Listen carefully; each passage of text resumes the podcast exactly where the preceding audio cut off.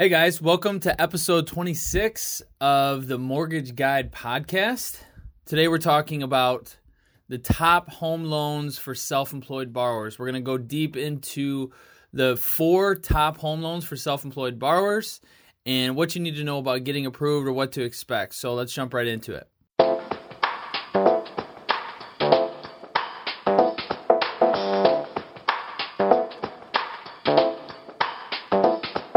Hey guys, I'm Adam Lesner, and this is the Mortgage Guide podcast, where it's my job to dissect some of the most interesting mortgage challenges and give you the tools and solutions you need to accomplish your homeownership goals, hopes, and dreams. Whether you're a first time homebuyer or a seasoned real estate professional, I guarantee you'll get some great takeaways from every episode. So, today we're talking about home loans for self employed borrowers. Getting approved for a mortgage when you're a business owner can be tricky, but it shouldn't be impossible. Here, we're going to cover the four top home loans for self employed borrowers and everything you need to know about what lenders are looking for and how to get approved. So, let's start with the most popular product. This is going to be the bank statement loan. A bank statement loan is a non traditional mortgage type where the borrower is approved based on bank deposits, not tax returns. The fact of the matter is, business owners have great CPAs who help them take advantage of write offs that make their bottom line with Uncle Sam look small on paper. The only time this is an issue is when looking to get approved for a traditional mortgage. The underwriter takes one look at the tax returns, and it's clear that based on what's reported to the IRS, the debt to income ratio is too high. This is where a bank statement loan is perfect. The lender will review 12 months bank statements and use an average of deposits for an income figure. So, things to keep in mind with the bank statement loan minimum down payment with something like this is 10%. Minimum credit score for a bank statement loan is 600. Um, these are available on home purchase, refinance, and cash out refinance. They're available on primary residence, vacation home, and investment properties. I'm going to include a link in the show notes with uh, with all of this, um, so you can get more information on bank statement loans. Next one, number two, profit and loss mortgage. Sometimes the bank statements are too complex for the lender to calculate income. In those cases, a profit and loss mortgage might be a suitable solution. With a profit and loss mortgage, the borrower would provide a, a P&L that covers the most recent 12 months. The income is the net income divided by 12. This is an extremely simplified home loan for self-employed borrowers who are looking to show their ability to repay the loan this is as close to a quote unquote stated income loan that the market has to offer. There are very few lenders who offer this, so just reach out and I'll connect you with one who does. Things to keep in mind on a profit and loss mortgage. The P&L is prepared by the borrower and validated by an independent licensed or third uh, qualified third party. You'll need documentation indicating that the third party reviewer is licensed or qualified like a CPA or a tax preparer uh, you'll need proof your business has been in operation for at least 12 months or greater. If the business has been less than two years, um, you'll need proof of same line of work for two years prior to going self employed. Minimum down payment for something like this is 15%. Minimum credit score you can expect is at least 600.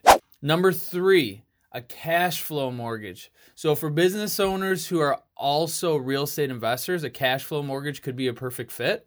With a cash flow mortgage, the income is approved based on property cash flow, not personal income. This is for investment properties only. When looking at a cash flow mortgage, it is important to confirm that the fair market rent is sufficient to cover the mortgage, taxes, insurance, and association dues if applicable. For example, if the mortgage taxes, insurance, and HOA dues are fifteen hundred a month, then the fair market rent must be at least fifteen hundred a month for the property to be eligible. Fair market rent is determined by appraisal. The lender will order what's called a 1007 rent schedule to calculate fair market rent. If you're purchasing a property, the home does not need to be currently tenant occupied.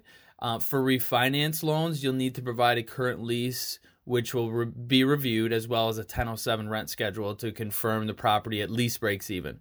So things to keep in mind on a cash flow mortgage. Minimum credit score is 600. This is for investment property only. Minimum down payment for something like this is 20%, and minimum loan amount you can expect is 100,000. Number 4, traditional mortgage with a bit of a non-traditional spin. So, I have to be very candid and tell you roughly 50% of the time someone comes to me to get a non-traditional loan, we end up getting it done on a traditional mortgage. The brutal truth is that a very high percentage of loan officers are lazy and inexperienced. I'm sorry, I said it. You might talk to five lenders and all of them tell you that you don't qualify for a traditional mortgage because of how your tax returns look. Or they may tell you that you don't qualify because a two year average of your income is too low, even though the most recent year was strong. They don't take the extra 60 seconds that it takes to run your scenario through the automated underwriting system to see if one year tax returns would be allowed. They don't take the extra five minutes to get a second pair of eyes on your tax returns to see if any write offs can be added back into your bottom line. The extra effort can go a long way and save a lot of money on rate and costs.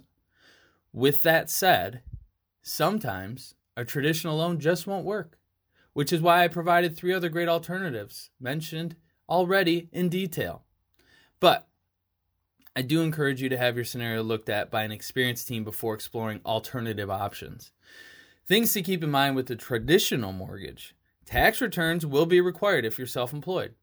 You can go as low as 500 credit score with a traditional loan. FHA will, will allow as low as 500 credit score. Um, you can do as little as 3% down payment on a home purchase, if you have good credit, on conventional. So a traditional loan is going to have favorable pricing. Um, these are available obviously on primary residence, second home, and investment property, and available for home purchase, refinancing, cash out refinance. So, in summary, there's several amazing ways to get approved when seeking home loans for self-employed borrowers. You have your bank statement loan, you have your profit and loss mortgage, you have your cash flow mortgage, and you have your vanilla peanut butter and jelly traditional conventional loan or FHA or VA. But it's best to consult with the team uh, that's experienced to determine which option makes the most sense for your specific scenario. Again, I'm going to include a link in the show notes, and you'll have access to everything with other links to show you a breakdown on everything you can possibly imagine on all the products that we just went over. So I appreciate your time and attention. If you have questions, don't hesitate to reach out. Adam at balanceprocess.com. And uh, happy to, to, if I can't help, I'll at least point you in the right direction. So appreciate your time. We'll see you next time and have a good one.